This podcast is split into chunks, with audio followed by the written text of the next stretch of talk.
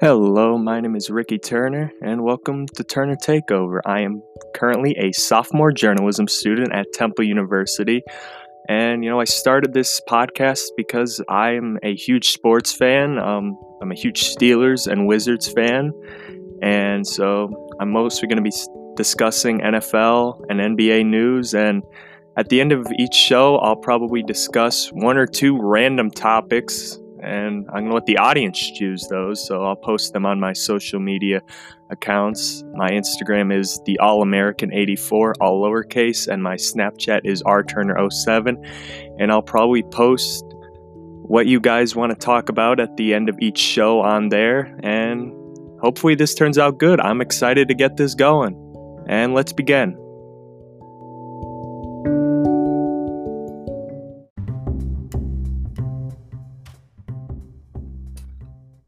Hello and welcome here to episode 12. And this is going to be an NBA episode. We're going to get started here with the biggest news in basketball right now probably Russell Westbrook's triple double record. And Russell Westbrook officially broke Oscar Robertson's 47 year triple double record of 181. Westbrook finished with 28, 21, 28 points, 21 assists, 13 rebounds, in a 125 124 loss to the Atlanta Hawks, in which the Wizards were down 17 going into the fourth. Westbrook in the fourth quarter alone almost had a triple double. He had 11 points, 10 assists, and six rebounds to, to bring them back in this, to, to even have a chance to win this game. And, you know, Russ has always been one of my favorite players just because he's one of those guys. He, he plays balls to the wall. I love his energy. He brings it both sides of the floor, no matter if it's the first game of the preseason or game six of the NBA Finals. Um, you know, this guy's an energy bunny. He's a guy, he's a scrappy. He's not going to give in. And he's a guy you know you're going to get the, their all every single night he's on the floor. And to me, there's never really been a point guard like Russ.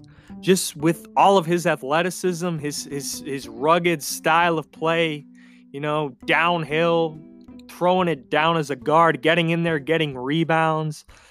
Um and and just the numbers that he puts up, I don't think they're comparable to anyone else's. Like yeah, you could say Oscar Robertson. I mean, but but like see Russ like he doesn't just put up like like like 15 10 and 10 he doesn't put up those jason kidd triple doubles. He doesn't put up like you know like yeah like you know like 10 10 and 10 like barely getting. Like russ is like one of those guys. Magic even said it. he's a one of a kind player because he he's, he doesn't put up like like these barely triple double numbers. Like when russ is out there as i said earlier in his in his triple double game his, his game his where, where he broke the record 28 21 and 13 I mean, he's he, he's another. He could put up 25, 20, and 20 if he's won. We've seen him put up like 40, 20, and 20.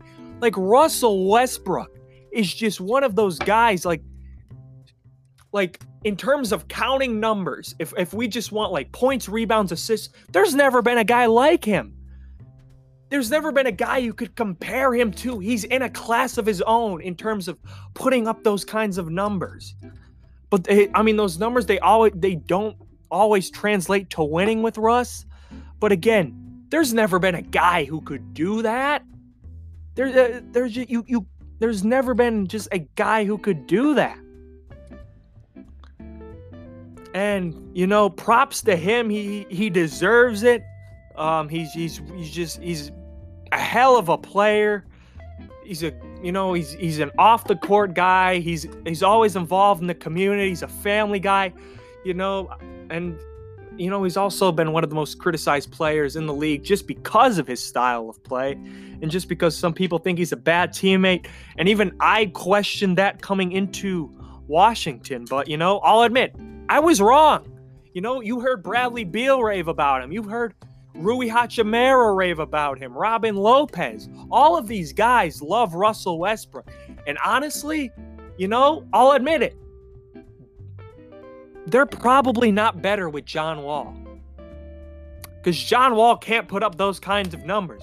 Russell Westbrook and Bradley Beal, night in and night out, have to be nearly on their A game. They have to put up these ridiculous numbers. Like you saw Beal put up 50. Um, you know, he's the second leading scorer in the NBA. Russ is, you know, one of those guys, he's top of the league in assists. Um, I mean, he, he's been spectacular for the Wizards, and you know, I hope he has some good years left in him because right now it doesn't look like he's slowing down. And what I like about Russ this year, he's also not shooting as many threes. He's sort of taken the back seat to Bradley Beal. He's like, okay, you know what? You're the primary scorer. You're the guy that's going to need to score a lot for us to win. I mean, when Bradley Beal was out, obviously that's a different story. Russ has to, you know, score, rebound, assist, do all of that. But you know, he, he's just he's he's been spectacular, and he deserves this record. And I, I'm curious to see what is he going to end at in triple doubles. Is he going to end at 250? Like we thought, Oscar Robertson's record was untouchable. Russell Westbrook is going to shatter this. Like, he's, we don't know where this is, his, it's going to stop. Like, 200, 250, 240. Like, where is he going to, where's this record going to end at? Because now it's probably officially untouchable with him. Because we might never see a player like put up these kinds of numbers again. You know, he's averaged a triple double four straight seasons. I mean, this guy, he's a top 10 point guard of all time to me. I mean, that's not arguable. Um, you know, some people might argue he's top five.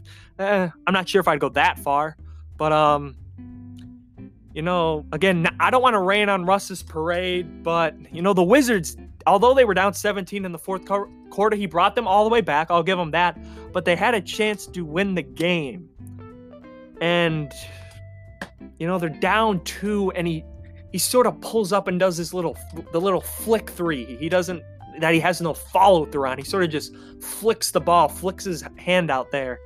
And like, you know, there was still time. I thought, you know, maybe try and drive to the rim. That's what you're good at, Russ. You don't need a three.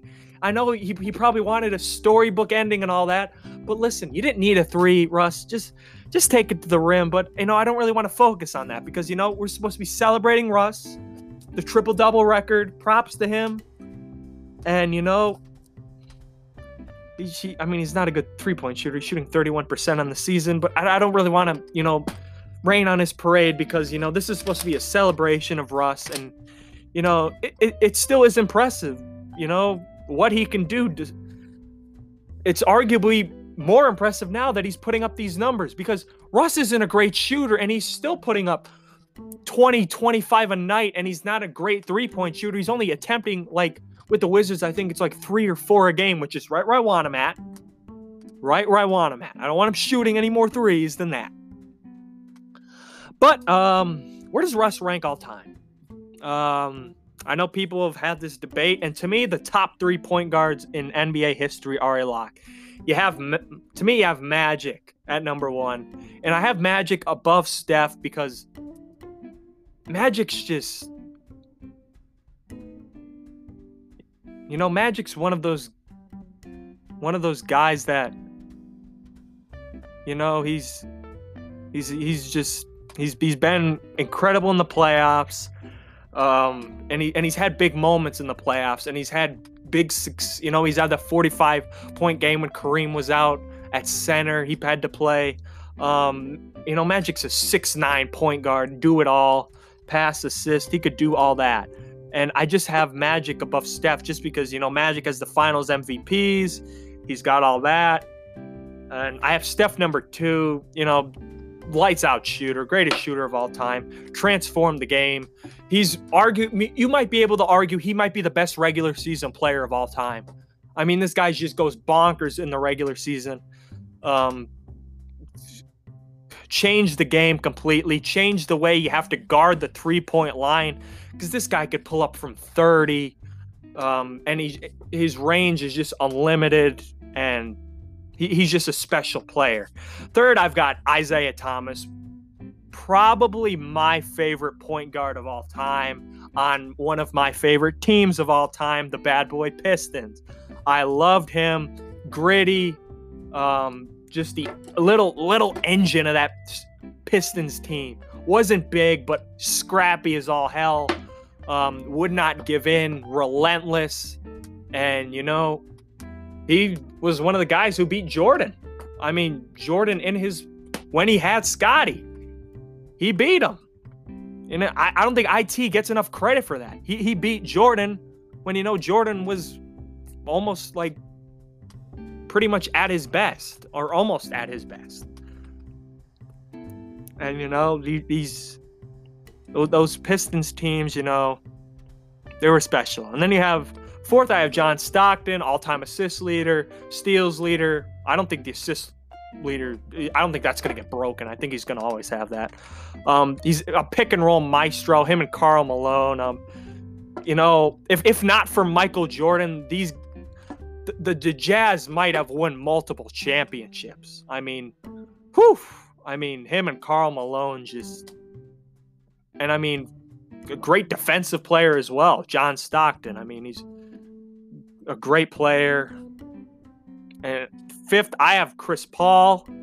Um, you know, you if you want, you could probably put Oscar Robertson above Chris Paul. Um, but I have Chris Paul. I mean, Chris Paul, wherever he goes, he's a leader. Again, he's another one of those small guys. He's a pit bull where, and wherever he goes, he brings a winning mentality.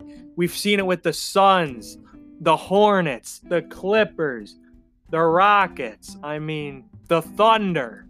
Wherever Chris Paul has gone, they've gotten better. They, they've just he, he he's improved their winning percentage. I mean, Chris Paul is just one of those guys that you know you can't you can't count you can't count out. I mean, you know, the biggest knock against him might be championships, you know, playoff success, MVPs. So if, if you want to put, you know, maybe even Russ above Chris Paul, but to me, Chris Paul just has this winning mentality. Chris Paul, you know, just brings this sense, he, he knows how to get the most out of his guys and make them win. I, I don't know what else to say. Sixth, I've got Oscar Robertson, you know, the triple double record, and, you know, just a great score, really ahead of his time. The numbers he put up, um, an all time great. And seventh, I've got Russ. You know, people have Steve Nash, Jason Kidd above Russ.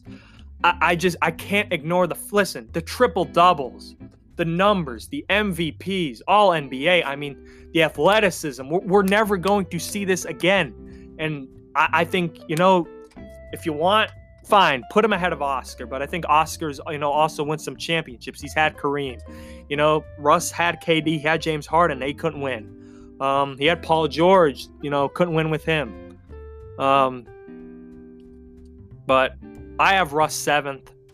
And I, I think, you know, that's a good spot for him. And that will bring us on to our next topic. How worried am I about the Los Angeles Lakers?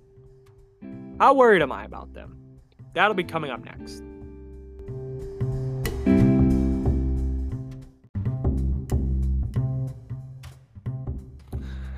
Brings us on to our next segment. Talking about all-time greats. Am I worried about the Los Angeles Lakers? Um I will finally admit, yes, I am a little bit worried about the Lakers and what has transpired with them. Um, they've grinded out, you know, they've grinded out three three straight wins against the Suns, the Knicks, and then they barely beat the Rockets without AD and LeBron. Um, it, listen, this team is still very inconsistent without LeBron James. That's my biggest problem. And, you know, I'll, I'll, AD, you know, it seems like he's getting back into form. He had a big night against, you know, the Suns. He had a big night against He had a big night against the Portland Trailblazers that they lost that night, unfortunately. But um, AD hopefully is getting back into that dominant big man form that we've seen in year in last year, especially in the playoffs. Um, but he admittedly said um, his groin was hurting him. He had to battle through that game against and he had to battle through that game against the Knicks because, you know, they needed a win. They they needed to win. But like um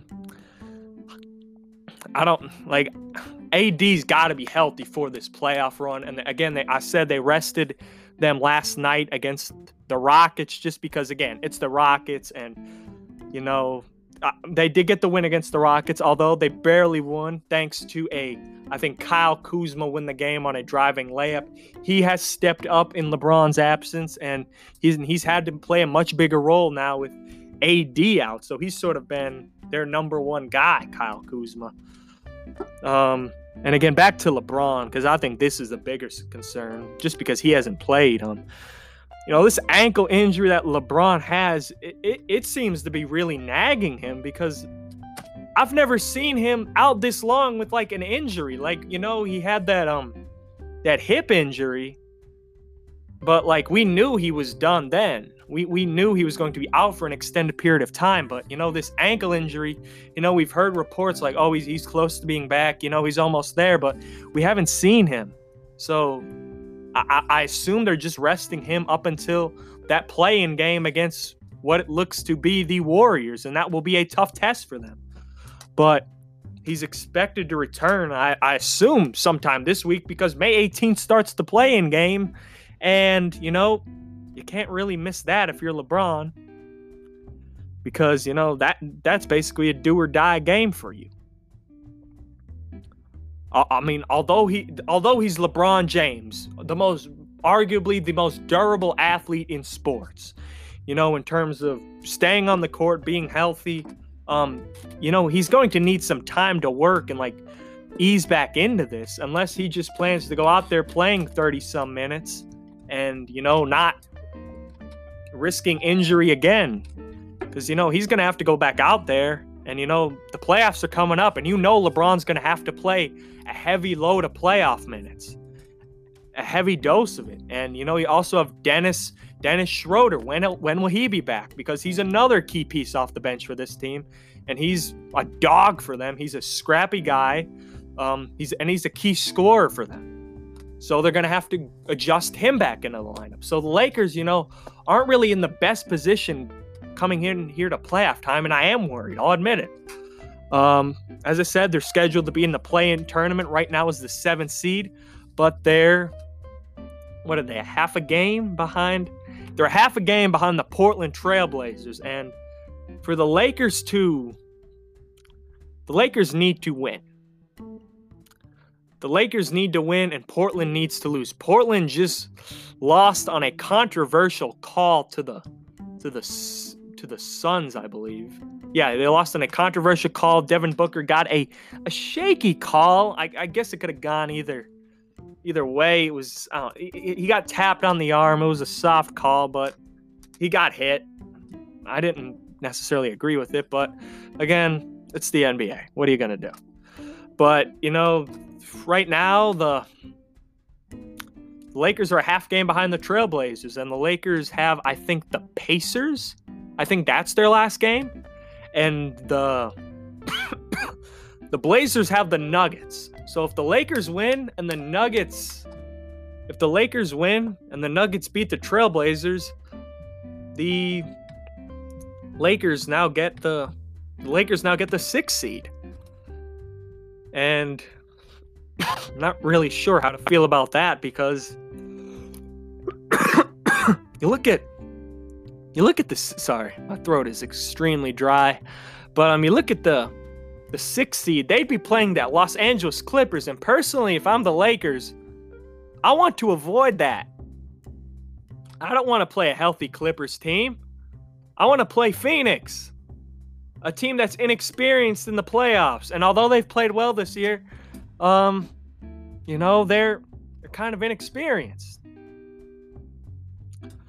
And you know, they, they could play the Warriors who are currently they've been on a on a tear. They've won four straight, seven and three of their last ten. Um, and then you also have the Grizzlies who have won four straight, six and four. Um, so I mean, if I'm the Lakers, I, I honestly might want to avoid that six seed and play the Suns, who are the, the, the second seed, but they also have, you know, limited playoff experience outside of Chris Paul and maybe Jae Crowder. And then you get LeBron coming back against the Suns, who you beat without LeBron. I mean, this this could get interesting. But on the positive side, role players have stepped up, as I've mentioned. Kuzma, um, Talen Horton Tucker had a big night against the Knicks to lead that. I thought that game was over. I thought the Knicks had it won with like three minutes left. I, look back, the game's in overtime, and Talen Horton Tucker took over. I think he finished with a double double. He had 13 points, 10 assists. Montrezl Harrell stepped up. Um, I mean, they've had a lot of guys step up for the Lakers. As I said, Kuz, I think had like 26 point night against the Rockets, and he got the game winner off of a a, a dry a floater, I think, a lay in. So that to win that game and that was huge. You know, they've they remain in that seventh spot. I mean, not like they're going to fall out of the seventh spot, but you know, those are the only two spots not set in the East, the sixth and seventh spot. But we'll, well, I guess outside of the eight and nine, maybe for the Warriors and the Grizzlies, but um, and the Lakers, listen, they they still got a stout defensive team. They're still one of the best defensive teams in the league. Um, there's there's still a dangerous seven seed. LeBron, listen, we LeBron is still LeBron. LeBron is still that bad man. We know what LeBron James could do. So let's not count out LeBron just because of this groin injury. Um, I, I, think the Lakers will make the playoffs. I think they will get the seventh seed, and I think they're still a threat. And you know, as I mentioned, um, they're going up against a Suns team that hasn't really been experienced in the playoffs. You know, they're going up against a pretty young team. You know, CP3. You know, he also ha- they don't really have much playoff experience outside of him. So, and that's where the Lakers have an edge especially in that in that category of you know playoff experience. But I, um, I am worried about the Lakers though, just a little worried. Um, but I think they will make the playoffs, and you know I, I think they're going to go into a tough series against the Phoenix Suns, and we'll see what happens there. And but no, that's all for Mr. Mr. LeBron James and the Los Angeles Lakers. Um, next, we will be moving on to the Boston Celtics. Got some unfortunate news as Jaylen Brown is now done for the year. How does this affect them? You know, not only, well, yeah, going into the postseason. How does this affect the Celtics now? That will be coming up next.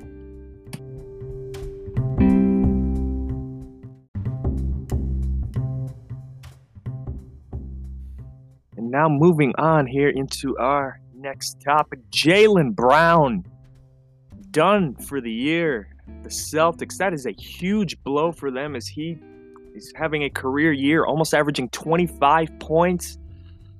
But he will have season ending wrist surgery, and that is a huge blow to one of the best, you know, two-way players in this in this league and to the Celtics who, you know, although they've had a disappointing year, this team as they've they have the firepower. They have the firepower at least. You know, you had Kemba, you had Jayson, you had Jaylen. You know, those three, you know, although they are a seven seed and they haven't played up to expectations this year, you know, they could have this team could have easily been a surprise run out of the East and, you know, maybe challenged or at least, you know, given a little bit more competition to the Brooklyn Nets than maybe any of the other play-in teams could have. But you know, you look at look at um, the Celtics now. Um, you know, they're obviously in the play-in. They're probably going to be e- either facing Portland or, I mean, not Charlotte or Indiana here, depending on what happens. Indiana right now is playing LA. So that is a huge game for both teams, actually, as the Lakers try to get the sixth seed, or at least contend for the sixth seed with Portland. Um, but Indiana or Charlotte will be facing Boston there in the first play-in game for the seven or eight or the seven seed. But how does this affect Boston? Um, Boston's had a relatively disappointing year. They were expected to be in the top four, you know, along with Philadelphia, Brooklyn, Milwaukee, you know, just because of the, the firepower that Boston had. Um, but, you know, they've dealt with injuries, chemistry issues. Um, you know, you've heard, I think Kendrick Perkins blast them the other day that they, they just don't want to play. It seems like they don't want to be out there. And uh, to me, I think Brad Stevens might have lost this team. It looks like, you know, although they've had injuries, you know, it just I'm not sure if Brad Stevens is going to be there after this year. It, it just doesn't look promising. You know, a team with this much talent shouldn't be, you know, they shouldn't be 35 and 35. And you know, I expect some changes after this offseason, but you know, we'll worry about the offseason later. We're talking about right now. So, you know, I expect them to beat Charlotte. Um, or Charlotte or Indiana, whoever they play. Because, you know, Charlotte has been without Gordon Hayward. They've lost three in a row. They're three and seven in their last 10. And so is Boston, who's lost four in a row. They're three and seven in their last 10. But I expect Boston to beat Charlotte or Indiana. I mean, Gordon Hayward dealing with a foot injury. And I also, Indiana started off the year off great. Started the year off great, but, uh, they've sort of fallen off. Um, you know, they have Sabonis, but again, they don't really have a true star either. They're sort of a, a, bunch of really good players in Indiana, and that was my concern early in the year that, you know, Indiana is just a bunch of really good players. And here we are, and they're sitting at the ninth seed in the play play-in game, tied with the Hornets for the eight seed play-in game. And the Wizards are also only a the Wizards are a half a game out for the play-in, like with with Charlotte and Indiana. So maybe the Wizards, you know, maybe they face the Wizards for the seven and eight seed play-in game. But this, I don't, you know, I see the Celtics keeping the seven seed, whoever they play. I think. I actually think the Wizards might have the best shot at beating them. If the Wizards could possibly get in the eight in the eight spot. Um, we've seen it before. The Wizards and Celtics have had good matchups this year, and I think that would be really intriguing to see them go off again for the seventh seed. But, um, but but if they face Charlotte and Indiana, Boston's going to win, and and if Boston wins, they're most likely going to face Brooklyn, and with James Harden coming back, KD, Kyrie. James Harden almost had a triple double in his first game back. Um, I don't really expect Boston to be much of a challenge. At most, I see the series maybe going six games just because of Jayson Tatum, Kemba Walker, Marcus Smart. Um, and again, the Celtics are a really gritty team. They're not going to just give in. You know, we know the history of the Celtics, but um, I just I don't. They just they just haven't looked right from game one. We all we all thought, oh, they'd get it together, they'd get it together, they'd get it together, and here we are, and they haven't gotten it together. And you know, something seems off. I don't know what it is, and I, I expect maybe Kemba Walker to be one of the guys on the move. Although he's had a good stretch of games, you know, here down. But you know, we'll we'll see what happens. But you know, the the odds aren't in the Celtics' favor right now. Um, and you don't want to face a team with the with the best trio of offensive players in the league, especially when you know you just lost your best two-way player Jaylen Brown and maybe your best all around player. Some people like to argue Jaylen Brown is a better all around player than Tatum. And you could argue that because Jaylen Brown has been fun. He's a phenomenal. He's an all he's an all defensive player. Jayson Tatum, you know, he's we know what he can do. He's a, he's an ISO guy. He's got that Mamba mentality. But in the end, I think the Brooklyn Nets are just to have way too much firepower here for the Boston Celtics. I mean, it's sad, but, you know, it is what it is. Um, you know, Boston's to go into the off season, you know. I expect Danny Danny Ainge to probably make some moves because Danny Ainge isn't a guy to remain mediocre. He doesn't like mediocrity. We've seen him be aggressive and make moves before, and I expect that to happen again in the offseason. Who who's going to be on the move? I don't know.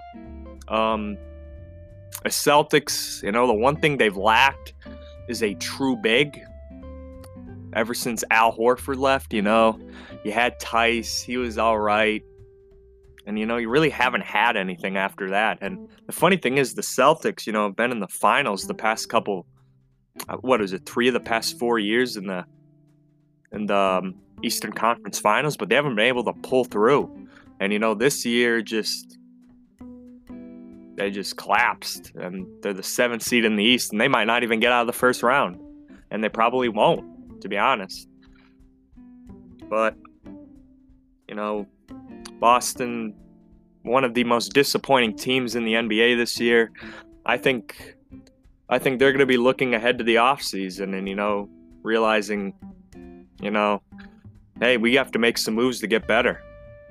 We really do. Um, I don't know what they're going to do. I don't know who they're going to move, but I could see them possibly moving a few guys. You know, you obviously want to keep that core of Tatum and Tatum and Brown together. You don't want to move one of those two, but you know, you you need to do something here if you're the if you're the Celtics. And it could possibly maybe Kemba Walker. He could be one of the guys on the move. Maybe a guy I, I know he's been the heart of this Celtics franchise the past couple years. Marcus Smart, you know, the toughness he brings to the table. But you know, the Celtics could be looking at some change this offseason. You know, a lot of uncertainty. Is Brad Stevens going to be the head coach? As great of a job and as great of a coach as people have said he is, you know, it, it looks to me like the Celtics, to, collectively as a whole, have just given up. You know, I don't like saying that because, you know, these guys, you know, go out here for a living and they they really try and give it their all. But to me, it looks like the Celtics right now have just given up on their on their coach and on the season. And I, I just I don't see this team going anywhere in the postseason. But you know, such is life in the NBA. You know, you have surprising teams like the Knicks at the sixth seed, a team right above them, and you have disappointing teams like the Celtics. But um, that's going to bring us on to one of the top contenders in the East and a team the Celtic or the yeah the Celtics will most likely be facing the Brooklyn Nets. James Harden has just returned, and I'm going to give you my thoughts on you know his return and you know where this Nets team stands right now in the Eastern Conference.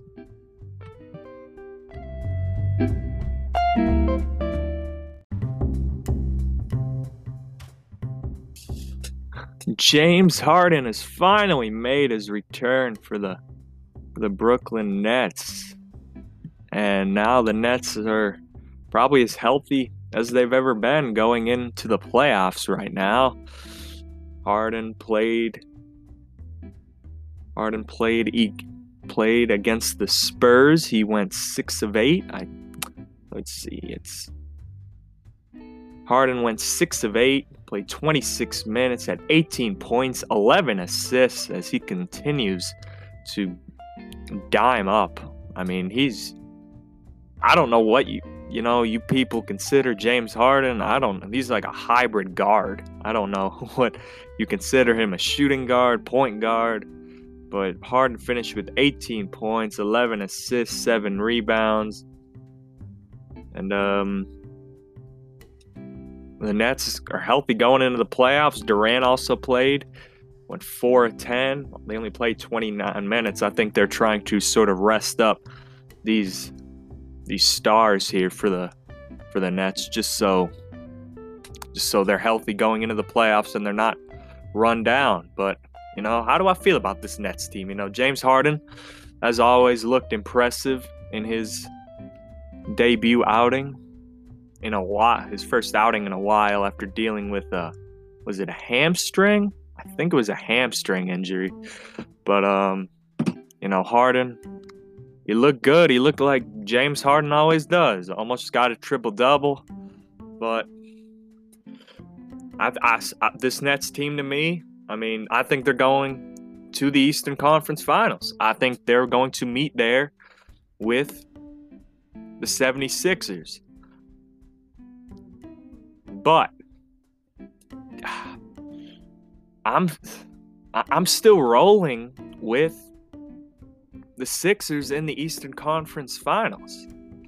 I'm rolling with the 76ers to pull out to pull out the victory. Because I, I still think if, if you look at this at this Philadelphia 76ers team, defensively they are tough. You got Ben Simmons. I mean, Joel Embiid. You know, I, I just think it's going to be. I think it's going to be a good series. I think it's going seven games. I would be surprised if you know one team just dominates the other. But you know, the the Nets finally healthy. But you know, you look at the Sixers team. They've been playing together the entire year. The chemistry they have. You know, the Nets haven't really had that chemistry. You know, even you look at again the Spurs game. You know, Kyrie Irving didn't play, and I still think you know this this Nets this Nets team. I don't think they have the chemistry necessary to win, get out of the Eastern Conference. Never mind the finals. I, I truly don't. I think if you look at if, if you look at the Philadelphia 76ers, how they are constructed, how this team can play defense, it's going to be tough. It's going to be tough for the for the Nets to beat them. Because you know, you, you look at you know, you got Ben Simmons. You got Ben Simmons on um on KD. Then you know, you also have Matisse Thybulle off the bench. You, you, you put Danny Green on James Harden. You know, Kyrie. I don't know how you're gonna guard Kyrie. That's you know, unless unless you just construct a defensive lineup to go around the around you know to guard this Nets team, unless they go with a more defensive lineup. I truly think, you know, the way the Philadelphia 76ers play defense, the defensive player of the year, in my opinion, with Ben Simmons. Um, I think they're just going to be hard to beat. And, you know, this isn't the Sixers team of old. You know, you, you don't have Brett Brown coaching this team. This is Doc Rivers. Doc Rivers is going to have these guys ready to play. Doc Rivers is, is going to have these guys ready to win. Doc Rivers is a head coach with a lot of playoff experience. And, you know, and you also look at this Sixers team. They've got shooters now. You've got a guy like Danny Green. You got Seth Curry, Tyrese Maxey off the bench. I mean, Shake Milton, Mike Scott, Matisse Thybulle. I mean, listen, the Sixers have shooters now too. The Sixers' biggest liability going into the season was shooting, and they addressed that. They got shooting, and then they got, you know, Danny Green. They got defense. They got Seth Curry. They got more shooting. You got Dwight Howard, a rim protector. A guy you could, you know, who pairs well with Joel Embiid. And a guy who has playoff experience and can protect the rim. So, you know, you look at this this Sixers team. This isn't the Sixers team of last year that was without Ben Simmons, and we saw what happened when that Sixers team in the bubble, when they didn't have Ben Simmons, they were a whole different team. Joel Embiid was basically their only offensive offensive threat. And I just I, I really like this Sixers team. I really do. I, I think, you know, if we're looking at an all around team, you're looking at a team that I think is deeper than the Brooklyn Nets. I think the Brooklyn Nets still lack depth. You know, people are talking about Mike James. You know, they, they have Nick Claxton. I, but I also look at it like who's going to guard Joel Embiid? Who? Blake Griffin? Nick Claxton? DeAndre Jordan, who hasn't really played? Like, who's going to go out there? Amir Johnson? Is Amir Johnson going to get more minutes? Like, who on this Nets team is going to guard Joel Embiid? I'm still waiting for that answer because I don't think they have an answer. I, I don't. DeAndre Jordan, I don't think could guard Joel Embiid. I don't. I, I don't. Blake Griffin's too small. Nick Claxton, I really don't think he could guard Joel Embiid. I mean, this is just, it, it's just, it's not looking. It's, it's not looking good right now for the for the Brooklyn Nets. I mean, I, I wouldn't say not looking good. I just, I, I'm just a little bit worried. Like, you know, can this Nets team, when it comes down to it, play defense? You know, I get it. You have three of the most talented offensive players, but what happens if they don't have it going? What happens if they're having an off night? What happens then? Are you able to lock down and play defense? I know KD can play defense. KD's an all defensive player. But can James Harden play defense when he wants to? Can Kyrie Irving? Can he lock up when he wants to? Um, and I know we talked about it. Well, what about Ben Simmons in the playoffs? Well, as I've said before, the Philadelphia 76ers have more shootings, and I think Doc Rivers also is going to have a better game plan for Ben Simmons in the playoffs. I don't think, you know, he's he, he's probably seen what teams have done to Ben Simmons in the past, and he's not going to let that happen again. They're sagging off Ben Simmons, and they're basically saying, someone else beat us. And Ben Simmons this year is basically averaging around, what, 15 points? but he, he's almost averaging, I think, around a triple double. And his defense. I mean, don't get me started with that. His defense has also been outstanding. So I, I, I really do think, you know, the, the Sixers have the personnel to make it hard on the Brooklyn Nets. And I'm going to stick with the 76ers coming out of the Eastern Conference. Because I think you look at their first round matchup, they're going to go against the eighth seed, whoever that may be. I think it's going to be the Washington Wizards. Do I think the Wizards have a shot? No. no, no. The Wizards, if they, if, I'll be happy if they get a game off of Philadelphia, if they even get that far, if they even get out of, you know, the play-in game. And then you look at, you know, the four seed, they're going to face the Hawks. I don't think the Hawks have a chance either. I, I think that the 76ers also have an easier road to the NBA Finals. You look at the Nets, you know, the Nets have the Celtics. Okay, they could probably sweep them. Maybe Celtics get a game or two at most. And then you look at they get the what's looking like maybe the Bucks, depending on I mean the Bucks do have a the Bucks are gonna have a tough first round, whoever they face, whether it be the Knicks or the Heat. Both of those teams are scrappy as hell. But I, th- I think the Bucks ultimately are going to be better prepared this postseason. I think they're going, you know, with Jrue Holiday, I think they're going to be better going into this postseason than they were in years past. I really do think that the that the that the Bucks are going to, you know, I think the Bucks and the Nets are going to face off in that second round matchup and even then, I mean, the Bucks are still a hard team to beat.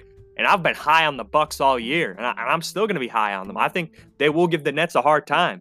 And you saw the last two times they've played the Nets, they beat them. The Bucks beat the Nets. Giannis had 45. Now we've seen what happens to Giannis in the playoffs, but as I said, I think they're better prepared. I think they have a better. I like what they've done on the bench. I think they have a good. They have Bobby Portis.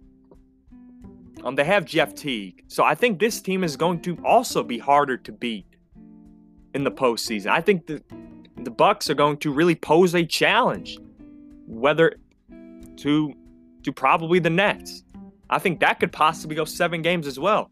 So, can Brooklyn also stay healthy during this postseason stretch? Because they haven't been able to stay healthy all season, and you can't rest your starters in the postseason. You can't.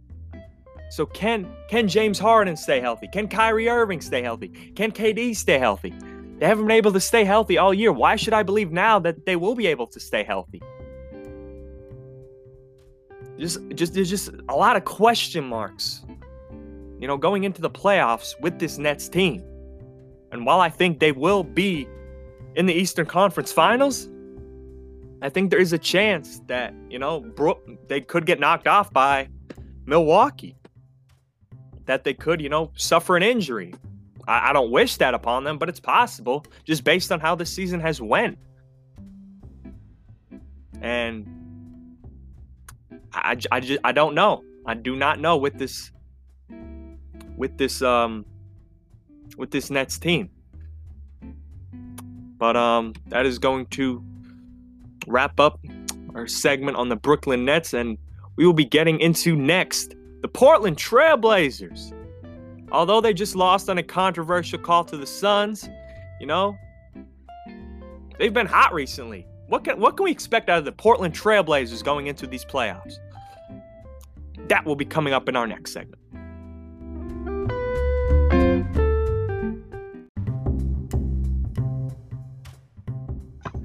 Moving on to our next segment here, we're talking about how about this Portland Trailblazers? They've won eight out of their last 10. You know, they just lost on a very controversial call to the Phoenix Suns, took them right down to the wire. They lost 118, 117, but man, Portland's playing well. Portland has been playing well, especially with the new addition of Norman Powell who's been playing outstanding for them. And you know, this team, I don't, you know, with the addition of Norman Powell, I think this gives them a legit third option.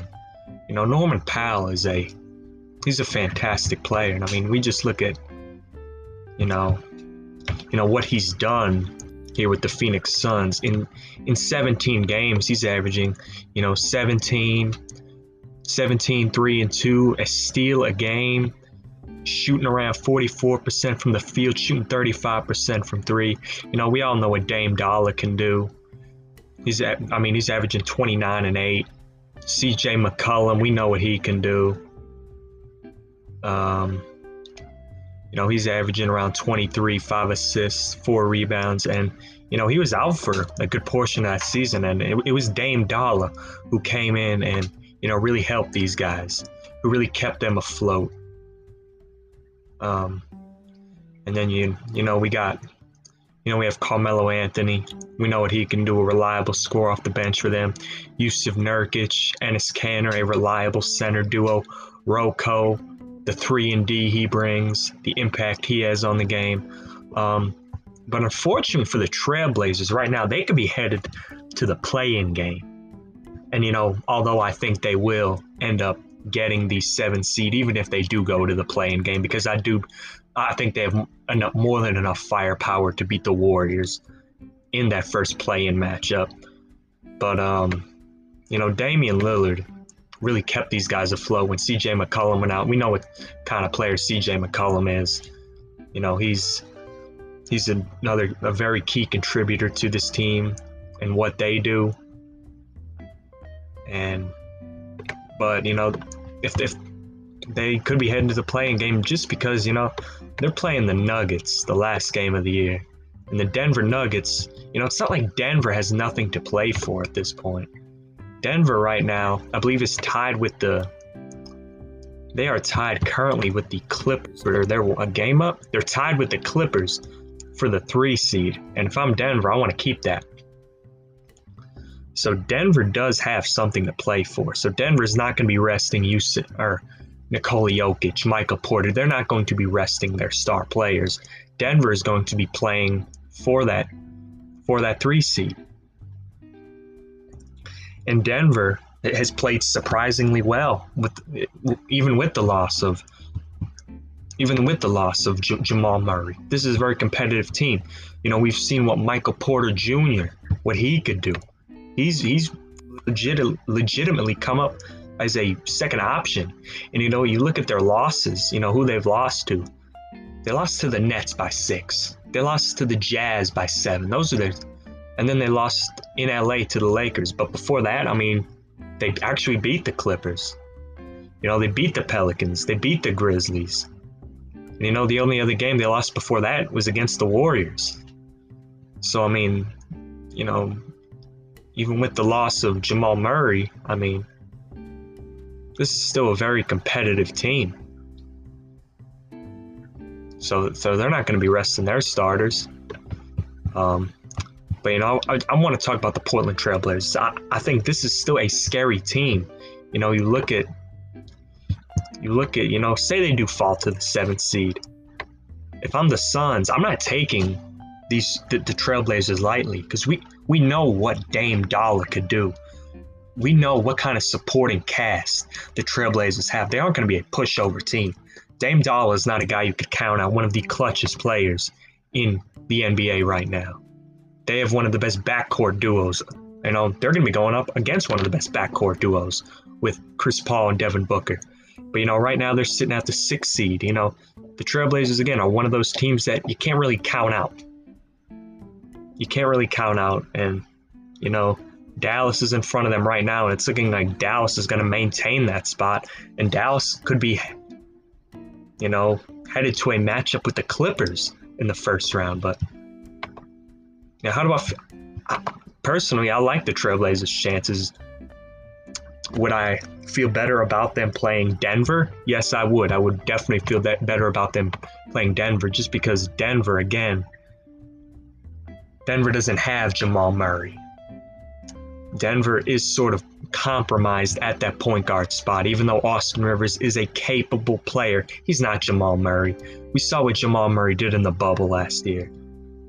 And you're not telling me Austin Rivers is going to do that, but Austin Rivers again could give you solid numbers at the point guard spot. And they also have a guy like Monte Morris who could shoot the tree, or Frank Campazzo. He's more of a floor general type of point guard, but you know, he's he got he's a very good passer. But you know, if I'm Denver, this is a big game for you.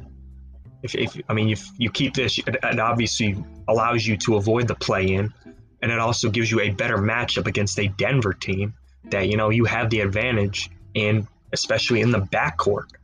And you know, Phoenix, we all know is a is a better defensive team, although they are less experienced in the playoffs. Um, Denver is still a team that I think you, gives you a better matchup. And you, and you know the Lakers, you know they aren't going to rest their starters. You, you saw what LeBron and AD did, did today when they came back they look pretty damn good. They look pretty damn good against. They look pretty damn good against the, albeit against the Indiana Pacers, you know, and this sets up. This sets up a, a matchup with, you know, in the Eastern Conference, you know, with the Lakers beating the Pacers. You know, this sets up a, a possible Wizards this sets up a Wizards Hornets who gets the eight seed. So, th- so that matchup had a lot of impact. You know, kept the Lakers in, sp- in in stride for the six seed, and also, you know, it allowed the Wizards to possibly get a chance for the eight seed. You know, Indiana still has one game to play, so the Wizards could still fall to that 10 seed. But I mean, we're not talking about the Wizards right now. We're going to talk about the Blazers. But yeah, if I'm the Blazers, you know, I mean, you want to win this game, and especially, you know, if you, if you win this game, uh, you know, you also get a sort of a, a glimpse of possibly what you're going to see against the play in the playoffs against Denver, and it gives you sort of a little confidence going into that playoff matchup. Hey, we could beat these guys. We know we could beat Denver. But, you know, Denver's won three straight. And we know what Nikola Jokic could do probably going to win the MVP. But you know, Portland, Portland, I wouldn't consider this a must-win for Portland, but it, it would definitely be important to win this game. So I mean, I'm obviously gonna wait to see how that turns out, but you know, I think Portland, again, one of those teams that has they have the capability of upsetting Denver. You know, we'll see what happens there. But you know, the Clippers losing, you know, now it's sort of you know, if they had the Clippers won and they maintained that three seed, I would have been a little bit, you know, more worried. And this is again also an important game for Denver. You don't want to lose that three seed. You don't want to fall down to the four seed. Although, you know, maybe you do want to match up with Dallas.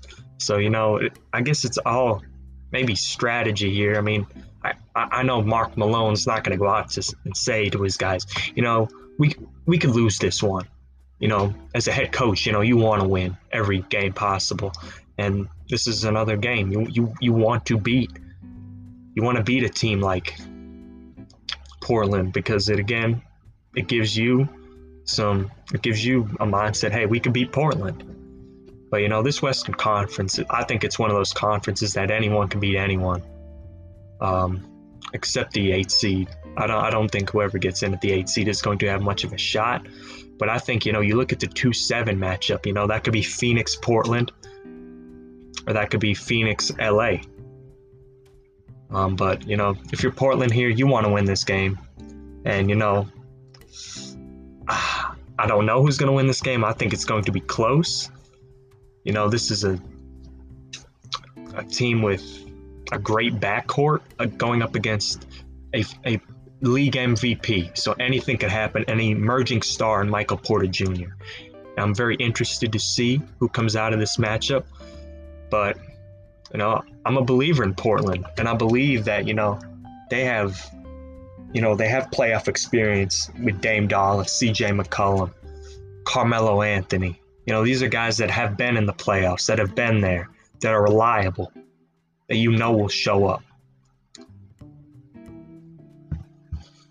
But again, very interested to see what happens in this Western Conference. But, you know,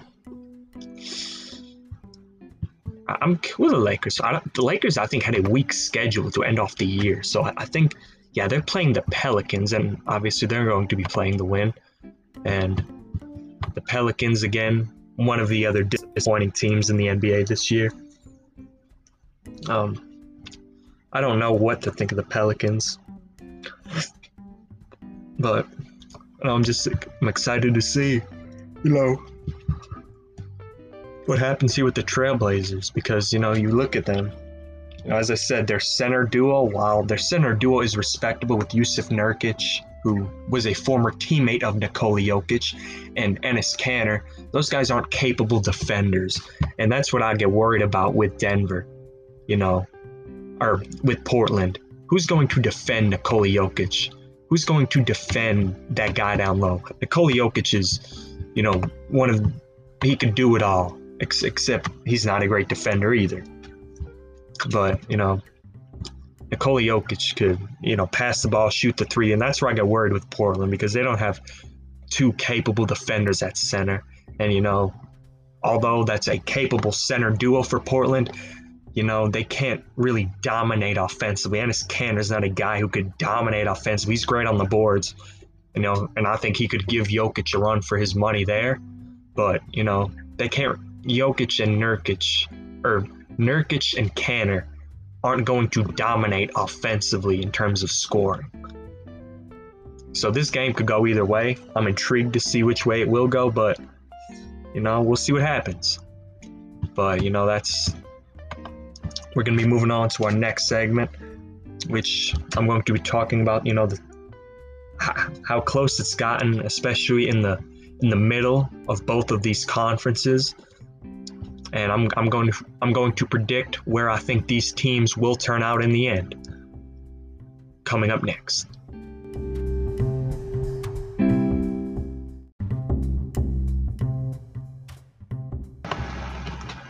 Hello everyone.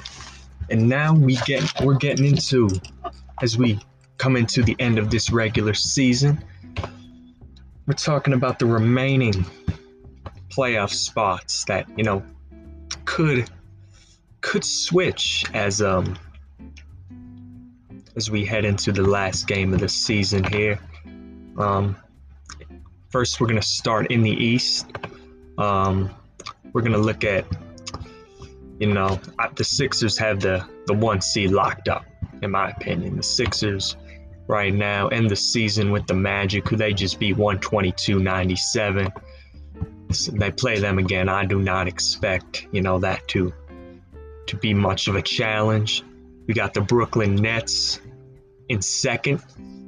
Um, they will end the season against Cleveland, so I don't think that will change either. And they've won four straight, six out of their last ten. And I think I think the top three seeds are locked up here with Philadelphia, Brooklyn, Milwaukee. Four through six are where things get a little bit interesting. You have the Knicks at 40 and 30. The Knicks and Hawks both tied at 40 and 31. The Knicks right now have the Celtics left to play 1 o'clock tomorrow today on ESPN as I am recording this 1 a.m. Yes, I am dedicated to this. Um, you look at the Hawks, who have a much easier opponent in the Rockets. And then you look at the Miami Heat right now, a game behind the Atlanta Hawks. But they, right now, they have the Pistons. And, you know, these you know, these three teams have battled all year for these three spots. But honestly, you know, looking at the remaining schedules, I think it's going to remain as it is. I think the Knicks knock off the Celtics.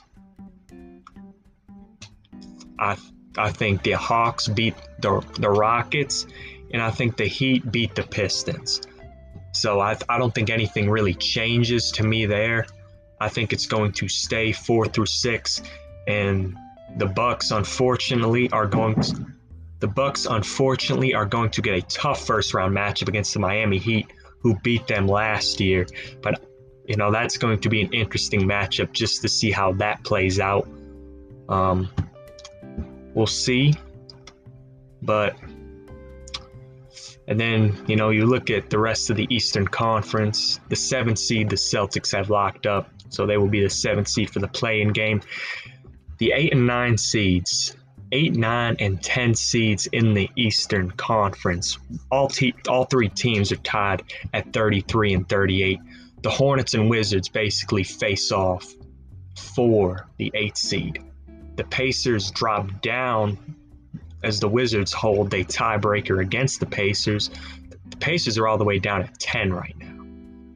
And the Hornets and Wizards play tomorrow at 1 for the 8th seed and I'm obviously going to be rooting for the Wizards. And, you know, I don't know if Bradley Beal is going to play tomorrow.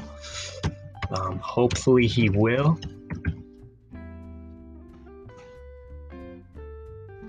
Hopefully, he will. I do not know his status. Um, I do not. This, let's see. I do. Obviously, I, I like the Wizards to get the eight seed just because if they if they lose, because you look at the injury report, Gordon Hayward is out, and that is a huge blow for this Hornets team. Um, but you know the Wizards.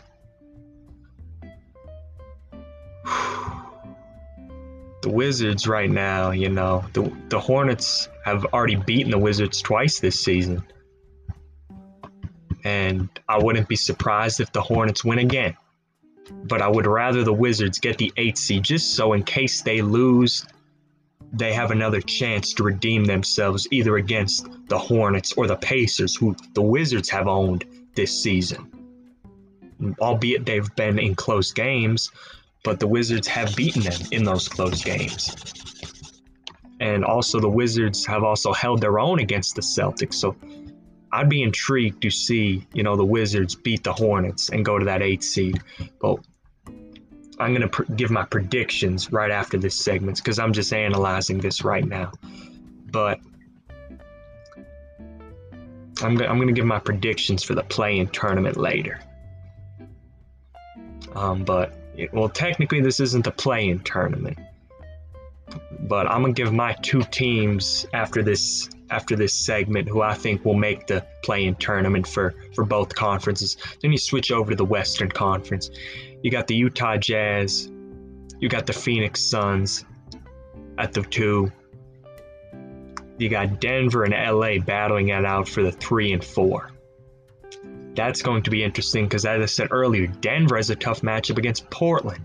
And I don't think the Clippers have an easy. The Clippers, I don't think, have a hard team. Now the Clippers have the Thunder, so the Clippers basically have a win because the Thunder have been horrid this season. The horror, uh, the Thunder have lost nine straight. If the Thunder beat the Clippers, that would be disgraceful going into the playoffs for the Clippers. That would look terrible. But you know, you know with the Denver Portland, that could be a playoff matchup. You know, you know, looking previewing this game, you know, you got a key matchup down low, as I said earlier, the former teammates Nikola Jokic, Jusuf Nurkic facing off. I don't know how much Nikola Jokic is going to play because you don't want to, you don't want another injury if you're this Nuggets team. But you know, if you're the the Nuggets, you want you want to win this game. How do you win this game? Um, as I mentioned, the Blazers' backcourt is is what you need to stop with with McCollum and with Lillard. And how do you do that? These guys both shoot the three ball really well. And the Blazers offensively are a three point, you know, shooting team. Um, as 41, almost 42% of of their offense you know, 42% of their shots this season have become have come behind the arc, which is the second highest in the league. And then they don't they don't go to the rim. They, they it's basically three or nothing for Portland. Portland either either hits their shots from deep, or, or they can't do anything at all. And then you know how well do they how consistently do they hit the three? Um, the Trailblazers hit 39% of their shots, which is fifth in the league. So they hit them at a pretty consistent rate. And, you know, and Denver, they, they've been pretty. The, the Denver also allows the the 24th. Um, they're 24th in you know three point attempts. So this isn't a great matchup for Denver, in terms of, you know, scheme wise, you know, what Portland likes to do and what Denver gives them defensively. But, you know, one thing Portland doesn't do well is rebound. And one thing Denver is going to have to do in this game is attack the offensive glass. You know, Portland is a great offensive rebounding team, but they, they, they're 21st in offensive rebound percentage. Um, they allow um, Denver ranks second in the league at offensive rebounding at 28.5%. So this isn't a re- this isn't a good match up down low. And the Nuggets have won the battle on the offensive glass this season in both meetings, including a 16 to 9 advantage in their matchup back in April. And honestly, who do I think is going to win this game?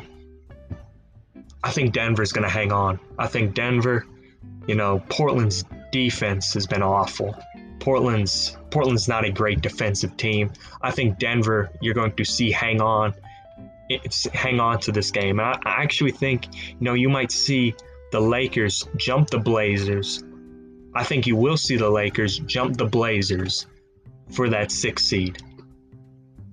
I think the let you're going to see a Lakers Trailblazers matchup in the first round. A, pr- a matchup that I was oddly enough last year's Western Conference Finals matchup.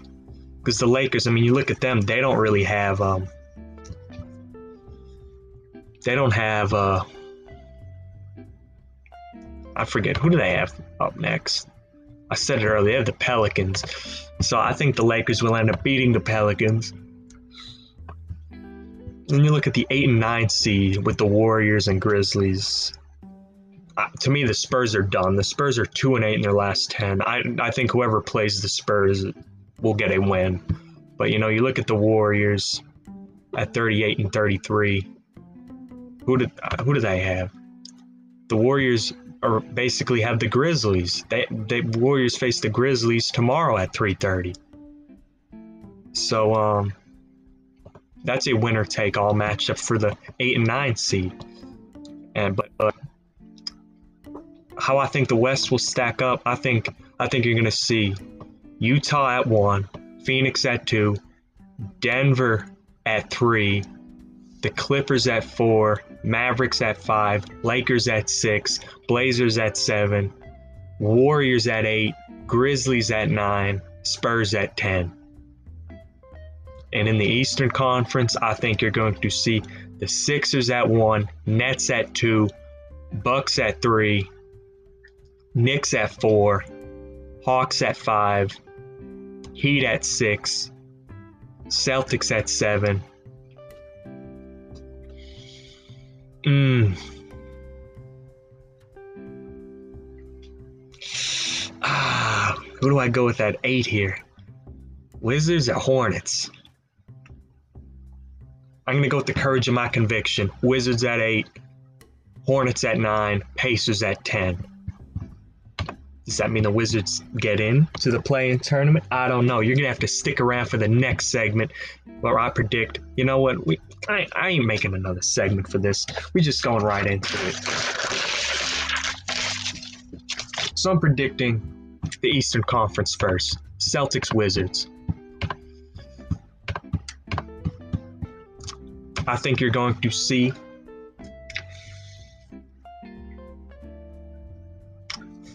I think I so right now I have Celtics Wizards.